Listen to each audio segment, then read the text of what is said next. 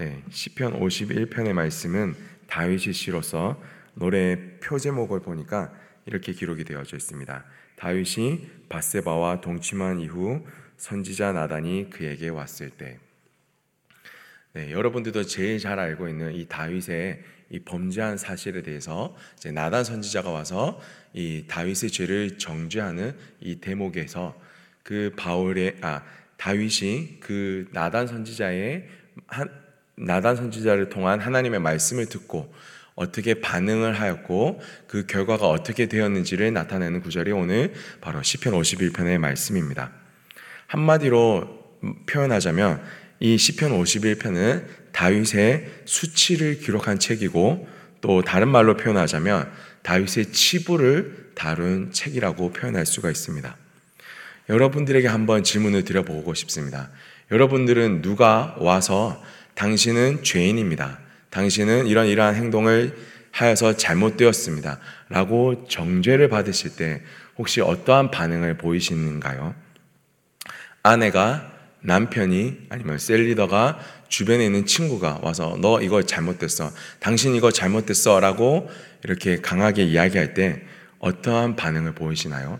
다윗과 같이 나의 죄가 너무나도 크다라고 인정하는 모습이 많으십니까? 아니면 아니다, 나는 그런 죄를 지은 적이 없다, 내가 하려고 했던 것은 그게 아니다 라는 것으로 이렇게 강력하게 그 죄를 부인하려 하시는 모습이 더 많습니까? 저를 아마 생각해 봐도 저도 이 강력하게 부인하고 원래 그러려고 했던 의도가 아니라 분명히 나의 실수고 뭔가 잘못된 것이 있고 당신이 오해한 것이 있을 것이다 라고 이러한 마음을 좀 많이 표현했을 것 같습니다. 그러나 오늘 다윗 왕은 저희들과는 다른 모습으로 이 시편 51편에 나타나고 있습니다. 다윗은요, 그때 당시에 현직 왕이었습니다. 현직 왕이었기 때문에 누가 와서 그 다윗을 정죄하더라도, 누가 와서 다윗에게 나쁜 말 또 아니면 그렇게 올바른 소리를 한다 하더라도 다윗이 이것을 듣고 기분이 나쁘면은 그 사람을 제거해 버릴 수 있는 능력과 권한도 가진 사람이었습니다. 오늘날만 봐도 여러분 다 이해할 수 있듯이 아무리 많은 이 검사들과 판사들이 현직에 있는 대통령을 건드리지는 못합니다. 그리고 그 대통령이 임기가 끝났을 때 그 다른 죄를 가지고 그 죄가 있다 없다를 이렇게 다루지 현직에 있는 왕 대통령은 건드리지 못하는 것이죠. 그런데 다윗 왕은 현직에 있었고 아직도 많은 임기가 남아 있었고 아무도 건드리지 못하고 하나님께 인정을 받았다라고 말하고 칭송을 받고 있고 모든 사람들에게 굉장히 찬양을 받고 있고 잘했다고 칭찬받는 왕이 바로 다윗이었습니다.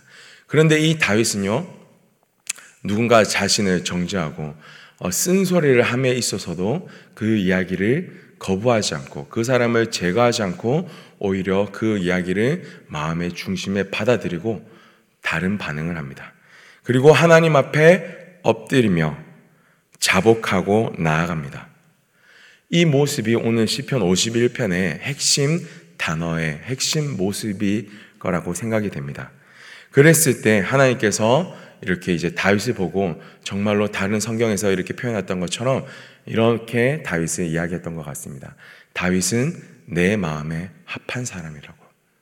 다윗이 이렇게 하나님 앞에 엎드림이 있었기 때문에 자신이 충분히 자신을 변호할 수 있었고 이 치부가 절대로 세상 가운데 공개가 되어지지 않게도 할 수 있었음에도 불구하고 다윗은 자기의 마음대로 하지 않고 하나님께서 말씀하신 것을 그대로 받고 하나님 앞에 스스로 죄인됨을 인정하고 엎드렸습니다.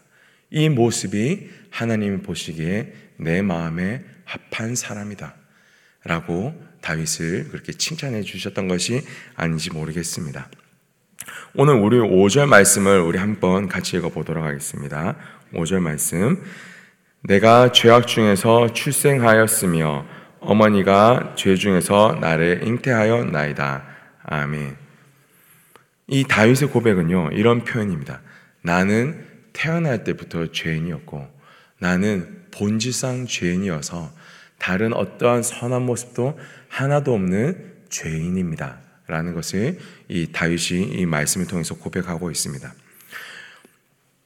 성경에는요, 이 죄인됨에 대해서 사람의 유형에 한 3가지 정도가 있다라고 기록하고 있는데, 첫 번째로는 다윗이나 삭개오, 간음하다 붙잡힌 여인처럼 스스로 진짜 범죄를 하여서 내가 죄인이다라고 고백하는 유형이 성경에는 기록이 되어져 있습니다. 두 번째로 성경에 기록된 죄인의 유형 중에서는요, 이 죄로 인해서 내가 상처를 입고 피해를 입고 힘들게 살아가는 사람들의 유형이 있습니다.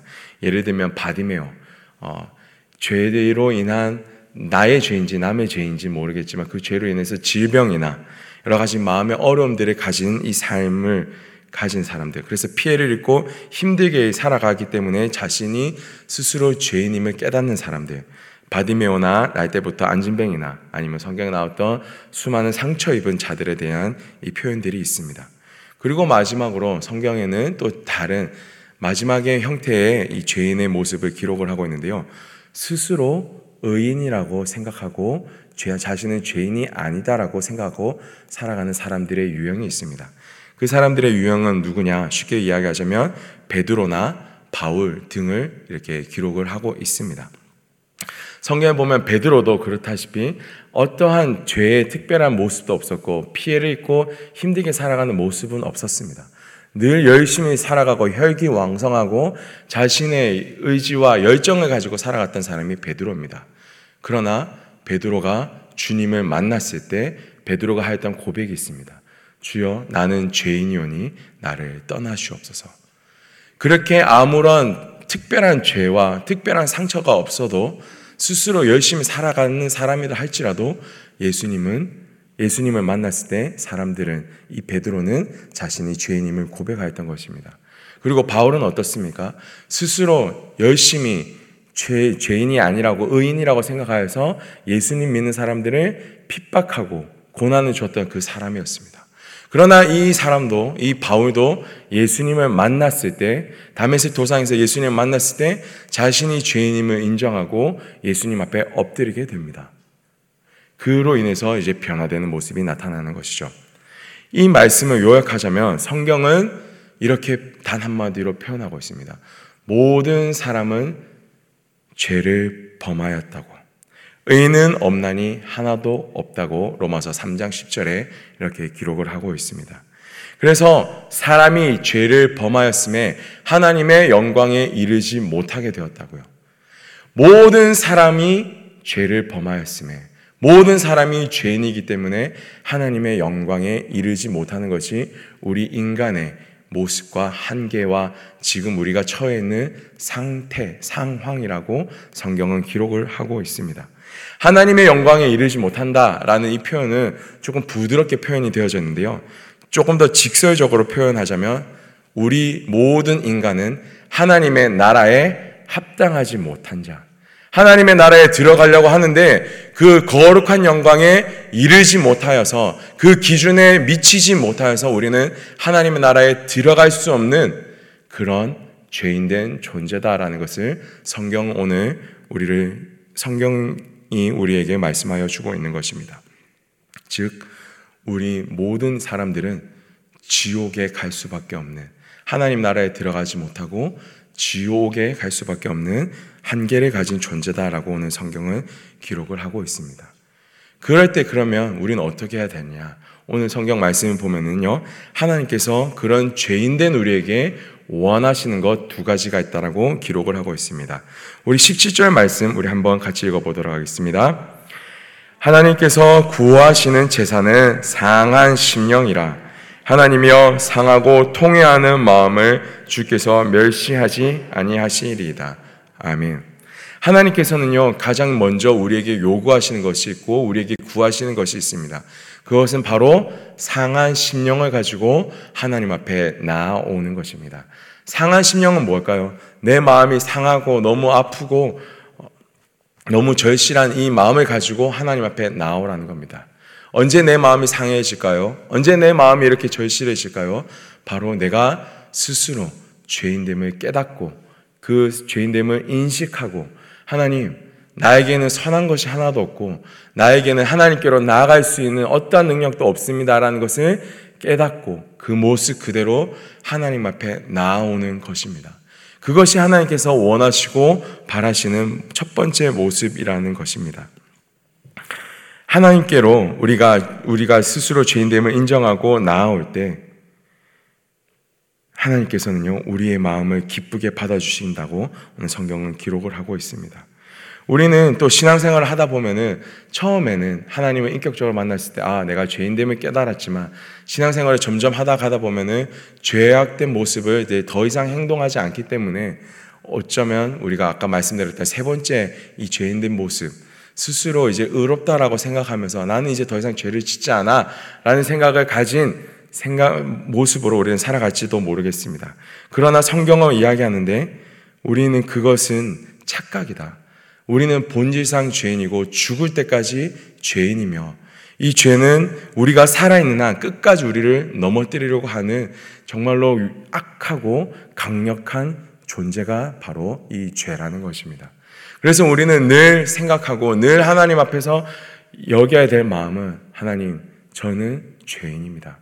저는 오늘도 죄인, 내일도 죄인, 나는 주님 앞에 늘 영원한 죄인입니다. 나를 주님께서만 만져줄 수 있고 나를 주님께서만 고쳐주실 수가 있습니다 라는 이 마음을 가지고 주님 앞에 나오셔야 한다는 것입니다. 두 번째로 하나님께서 원하시는 것이 있는데 오늘 6절 말씀입니다. 다 함께 읽겠습니다. 보소서 주께서는 중심이 진실함을 원하시오니 내게 지혜를 은밀히 가르치시리이다. 아멘. 하나님께서 우리에게 요구하시는 것 두 번째가 있는데 바로 그것은 마음이 진실한 것입니다. 진실하다는 이 단어는 원래 히브리어 뜻에는 여러 가지 의미가 좀 담겨져 있는데요. 안정되고 확실하며 진리 가운데 서며 바르게 되는 이 마음을 뜻합니다. 즉 하나님께서 요구하시는 것은 두 번째로 우리에게 요구하시는 것은 무엇이냐면 우리의 마음이 진짜 하나님 앞에서 바르게 되어질 수 있기를 원하는 것, 간구하며 나가는 것입니다. 즉 바로 회개의 자리로 나오는 것을 하나님께서는 원하십니다. 하나님께서 우리에게 요구하시는 것 두 가지. 첫 번째, 우리가 죄인됨을 인정하는 것. 두 번째, 회개의 자리로 나오는 것입니다. 오늘 이 6절 말씀을 보면요. 그러면 우리가 어떻게 회개의 자리로 나갑니까? 하나님, 제 죄가 없어지게 하여 주십시오 라고 이렇게 기도하며 나오는 것이 회개라고 우리는 생각하는데 하나님께서는 오늘 6절 말씀에 이렇게 기록을 하고 있습니다. 내가 너에게 지혜의 말씀을 주어서 이 진정한 회개의 자리로 나올 수 있게 하겠다라고 성경은 기록을 하고 있습니다. 그러면 하나님께서 우리에게 지혜를 가르쳐 주시면서 참된 회개의 자리로 나오는 모습은 어떠한 것인지 9절 10절 말씀을 통해서 우리 한번 알아가 보도록 하겠습니다. 9절 10절 말씀 함께 읽겠습니다. 주의 얼굴을 내 죄에서 돌이키시고 내 모든 죄악을 지워주소서. 하나님이여 내 속에 정한 마음을 창조하시고 내 안에 정직한 영을 새롭게 하소서. 아멘. 하나님께서 요구하시는 회개의 모습은요 바로 이 9절과 10절 말씀에 기록이 되어져 있습니다.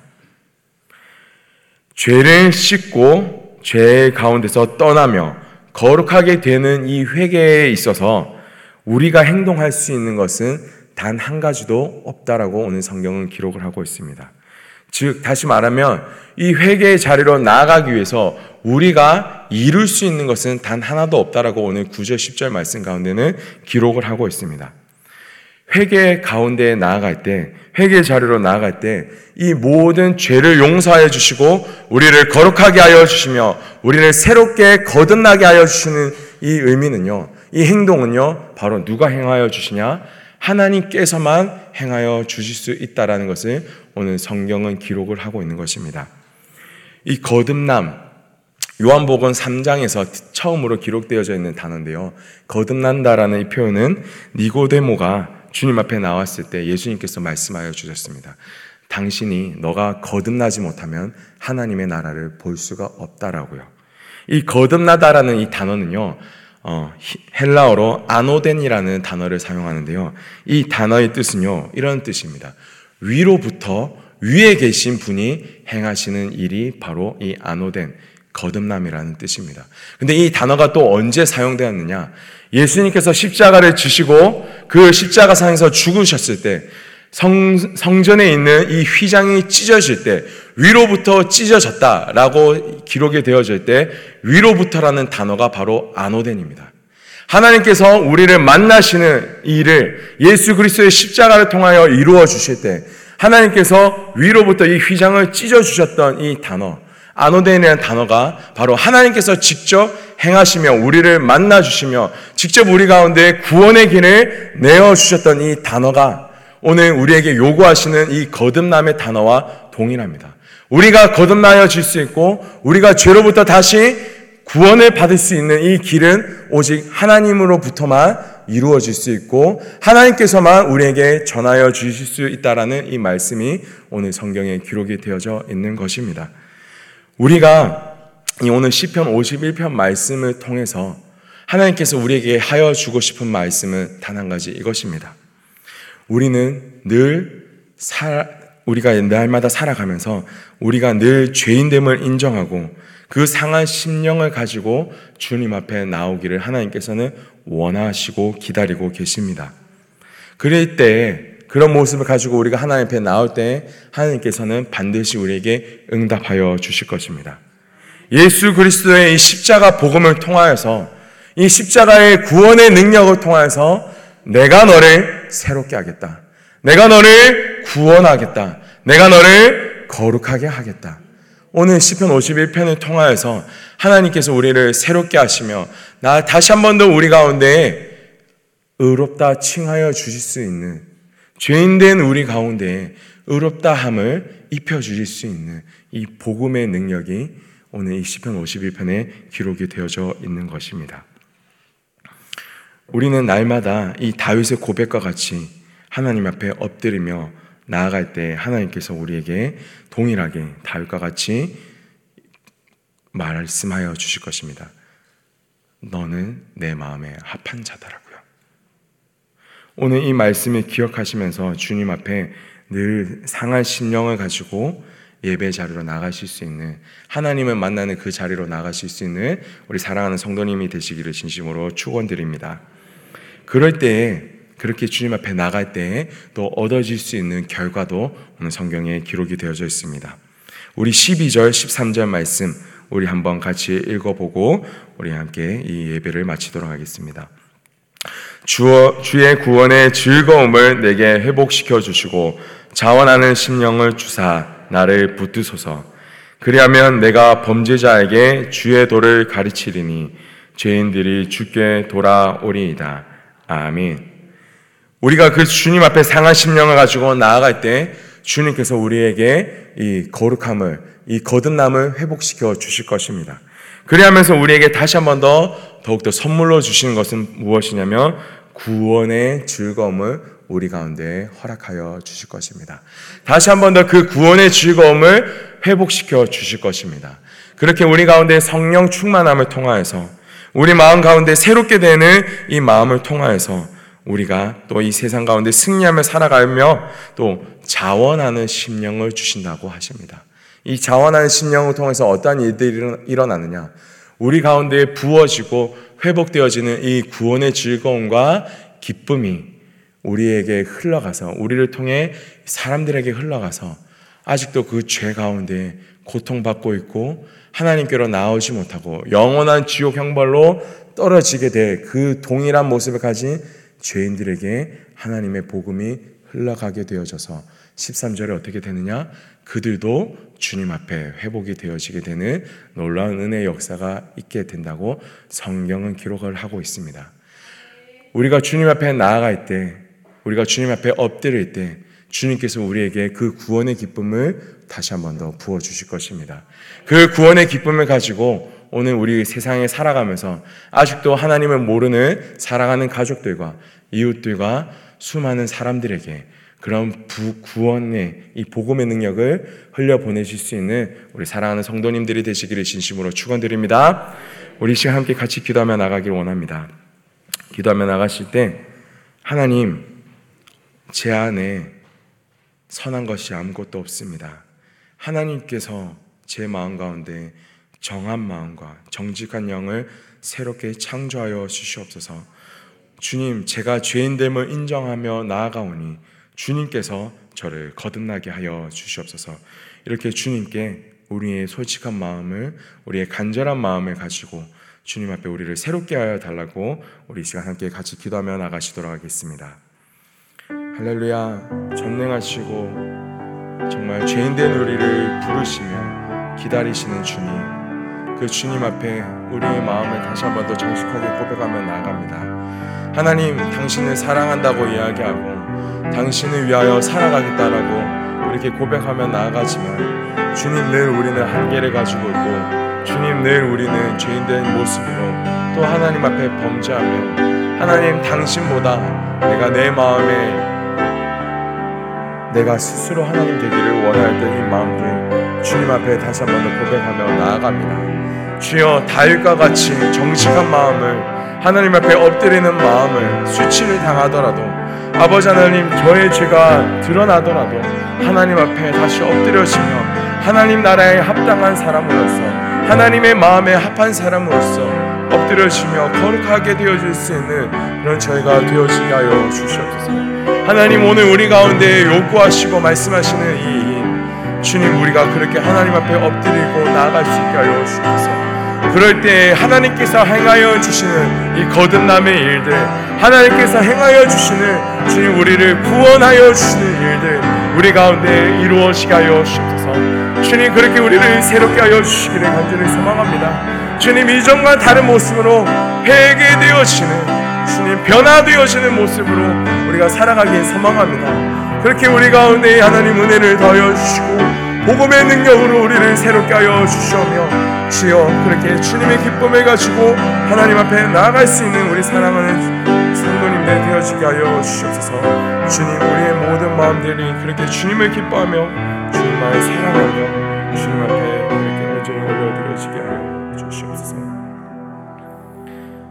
주님, 죄인된 저희들을 부르시며 주님께서는 우리를 새롭게 하여 주시기 위하여 주님께서는 기다리고 계십니다.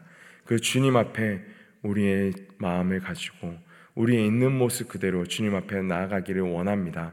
주님, 우리를 새롭게 하여 주시고, 주님, 그렇게 할 때에, 정말 주님 앞에서 새롭게 되어질 때에 주님께서 원하시는 이 의로운 제사와 온전한 본제가 주님 앞에 연락되어져서 하나님께서 기뻐하시는 그 예배로 우리의 삶이 온전히 드려지게 하여 주시옵소서.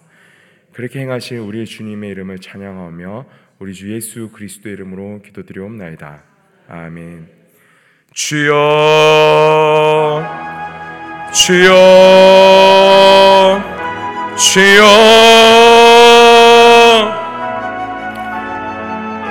죄인된 저희들을 부르시며 이 모든 십자가의 길 끝에서 우리를 기다리고 계신 주님, 주님, 우리가 그 믿음의 길을 온전히 걸어나갈 수 있기를 원합니다. 우리가 끝까지 이 십자가를 짊어지며 하나님 앞에 복음의 길로 나아갈 수 있도록, 우리가 스스로 주님 앞에 엎드려지며 나아갈 수 있도록 주님께서 저희들을 붙들어주시고 기다리시는 것을 우리가 기억하며 하나님 앞에 나아가게 하여 주시옵소서. 주님, 우리를 새롭게 하여 주시옵소서. 우리 가운데 은혜를 더하게 하여 주시옵소서. 주님을 만나게 하여